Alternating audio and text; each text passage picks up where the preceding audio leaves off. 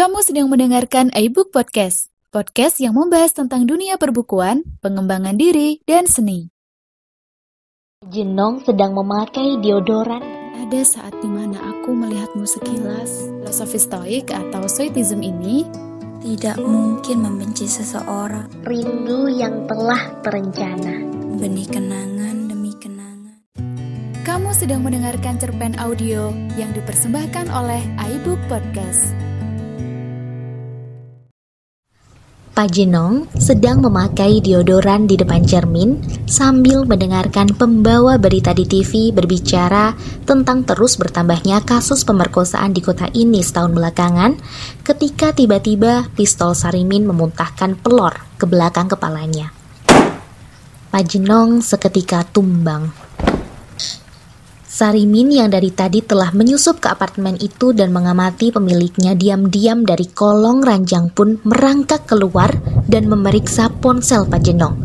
Screensaver ponsel itu berupa tulisan kencan dengan Viana pukul 9 malam di Cafe X dengan font Times New Roman berwarna putih berlatar belakang hitam. Untuk tiba di wallpaper, Sarimin mesti memasukkan pin yang tepat jika Sarimin berhasil memasukkan PIN yang tepat, pasti ia akan mengirim pesan ke Viana berbunyi, Maaf sayang, aku tidak bisa kencan hari ini. Aku mendadak ingin putus denganmu. Omong-omong, kupikir Sariminlah pria yang paling tepat untukmu. Sarimin lalu mencoba memasukkan PIN beberapa kali secara acak. Ketika ponsel Pajenong terblokir, Sarimin melempar ponsel itu keluar melalui jendela yang terbuka.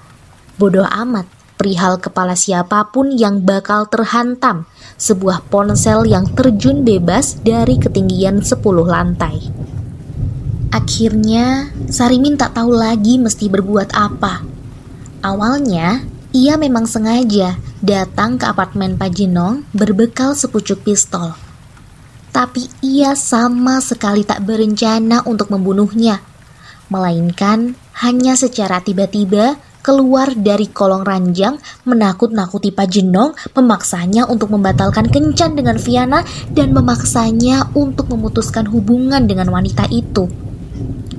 Namun, kemarahan yang secara mendadak menggigit kepalanya membuat Sarimin refleks menjulurkan tangan dari kolong ranjang dan menembak belakang kepala Pak Jenong.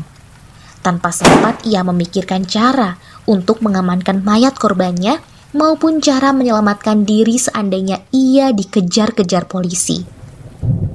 Yang kemudian Sarimin lakukan setelah menatap jam dinding yang menunjukkan pukul 7 malam adalah melangkah cepat mendekati mayat Pajenong dan menendang-nendangnya sekuat tenaga hingga kakinya sendiri terasa sakit. Sarimin menganggap tendangan-tendangannya adalah pembalasan dendam atas pemerkosaan yang Pajenong lakukan terhadap Viana. Lantas, Sarimin memuntahkan enam peluru yang tersisa di pistolnya hingga kepala Pajenong hancur betul dan menganggap tembakan-tembakan itu sebagai pelampiasan kefrustasiannya karena tak dapat mengerti kenapa Viana mau berkencan dengan pria yang telah memerkosanya. Tiba-tiba, terdengar pintu apartemen Pajenong diketuk. Suara tembakan-tembakan pasti telah menarik perhatian orang yang kebetulan berada di dekat pintu itu. Gempa dahsyat segera melanda jantung Sarimin sebab ia sama sekali belum siap untuk dipenjara. Keringat dingin mengucur deras dari tubuhnya seakan ketuban bocor. Ketika sebentar kemudian, terdengar pintu diketuk lagi dengan sedikit lebih keras. Sarimin langsung bergerak cepat menutup pintu kamar, mematikan TV, dan mengguling-gulingkan mayat Pajenong ke kolong ranjang. Diodoran Pajenong ia letakkan di tempat semula setelah dibersihkannya darah di sana dengan beberapa lembar tisu. Lantas, jejak-jejak kematian di lantai ia bersihkan dengan handuk yang diambilnya dari lemari pakaian dan dibuangnya juga ke kolong ranjang. Sarimin berpikir untuk melangkah tanpa suara ke pintu dan mengintip sang pengetuk. Namun, Terdengarnya ketukan berikutnya yang jauh lebih keras membuatnya batal mendekat ke pintu. Sebab ia merasa ketukan itu adalah ketukan mengancam. semacam yang dilakukan para penagih utang terhadap pintu rumah si pemilik utang yang tak kunjung melunasi utang sejak seabad lalu. Sarimin menyesal berat karena telah menghabiskan pelurunya. Penyesalan ini sama beratnya seperti saat ia menyatakan cinta kepada Viana dua minggu lalu.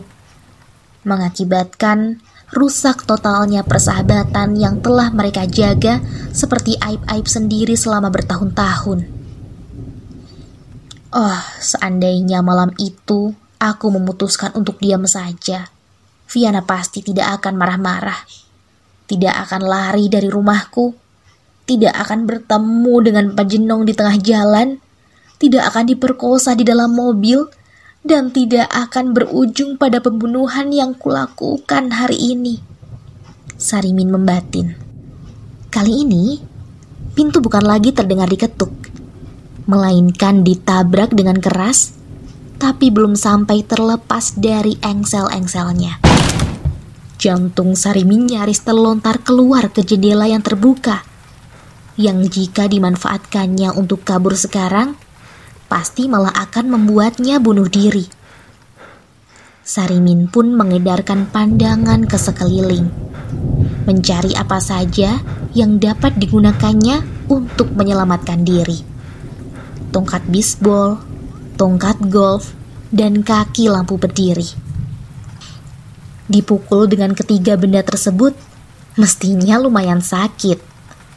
Tapi seketika terlintas dalam pikirannya bahwa itu semua belum tentu dapat menyelamatkan dirinya. Jika ternyata yang menunggu di balik pintu adalah lebih dari satu orang. Ataukah aku mesti menjelaskan secara baik-baik kepada sang pengetuk bahwa Pak Jenong layak dibunuh? Tak lain karena ia telah memerkosa Viana. Dan dengan bangganya meneleponku untuk mengabarkan pemerkosaan itu. Bagaimanapun, pembunuhan sama saja jahatnya sambung Sarimin dalam hati. Akhirnya, tatapan Sarimin terpaku ke lemari pakaian yang ukurannya lumayan besar. Tepat setelah terdengar pintu berhasil ditumbangkan, tanpa pikir panjang, Sarimin mengumpet ke dalam lemari pakaian tersebut.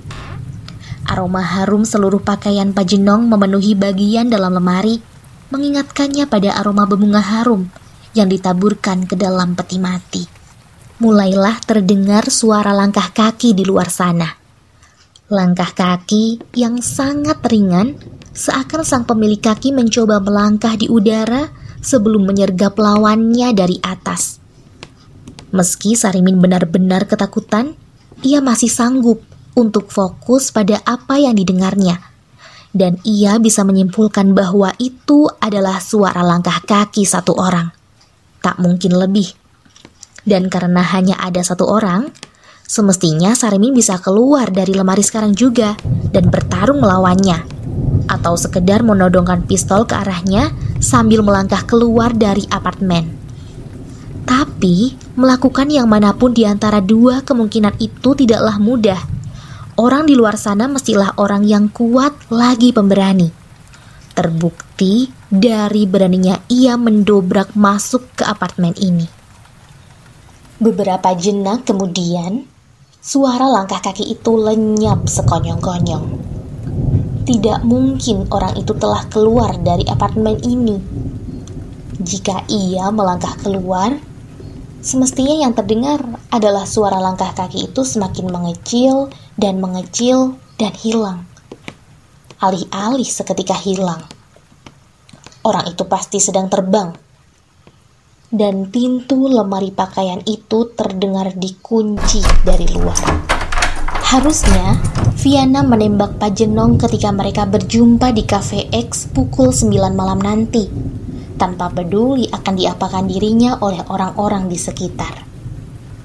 Namun Viana keburu tak sabar untuk membantai Pajenong saking murkanya ia sehingga ia memutuskan untuk langsung berangkat ke apartemen mantan kekasihnya itu berbekal sepucuk pistol. Menumpang sebuah taksi yang radionya menyiarkan berita tentang terus bertambahnya kasus pemerkosaan di kota ini setahun belakangan. Dan tiba di tujuan pada pukul 7 malam. Karena tak kunjung dibukakan pintu, Viana menerjang pintu apartemen Pajenong hingga roboh. Dan ia sendiri kaget karena dirinya bisa menjadi sekuat itu. Alih-alih mendapati Pajenong yang terkejut, Viana mendapati ketidakberadaan siapa pun di dalam sana. Mungkin Pajenong sudah berfirasat aku akan datang membunuhnya, sehingga sekarang ia sedang mengumpet. Wanita itu lantas melangkah masuk dengan sangat perlahan, seakan mencoba melangkah di udara sebelum menyergap Pajenong dari atas. Apartemen Pajenong tidaklah luas, sehingga sebentar kemudian Viana telah usai menjelajahi seluruh sudutnya tanpa mendapati keberadaan siapa-siapa, termasuk di kolong ranjang. Sambil duduk di tepi ranjang, Viana berpikir, apakah Pak Jenong begitu tak sabar berkencan denganku, sehingga ia sudah berangkat ke Cafe X? Mendadak, sesuatu entah apa membuatnya memaku tatapan ke lemari pakaian. Tubuhnya sontak menggigil. Dengan langkah tanpa suara, Viana pun mendekati lemari tersebut dan mengunci pintunya. Lalu ia mundur beberapa langkah, menarik napas panjang-panjang, dan memuntahkan ketujuh butir peluru di pistolnya.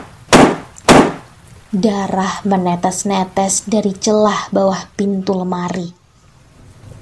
Viana tersenyum dingin, menjatuhkan pistolnya ke lantai, dan meninggalkan apartemen itu dengan perasaan damai. Viana tetap datang ke Cafe X pukul 9 malam. Ia merayakan kemenangannya yang cukup gemilang dengan memesan makanan mahal. Sembari menunggu makanan pesanan tiba, ia mengeluarkan ponselnya, mengakses situs berita terpercaya, dan membaca berita tentang terus bertambahnya kasus pemerkosaan di kota ini setahun belakangan.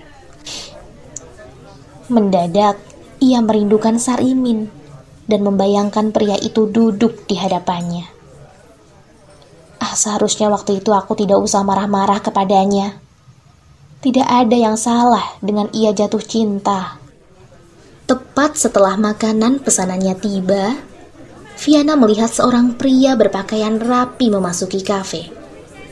Pria itu melambaikan tangan ke arahnya sambil melangkah mendekat. Napas Viana sontak tercekat dan ia hampir pingsan ketika Pak Jenong dengan wajah dipenuhi bekas luka yang baru kering duduk di hadapannya.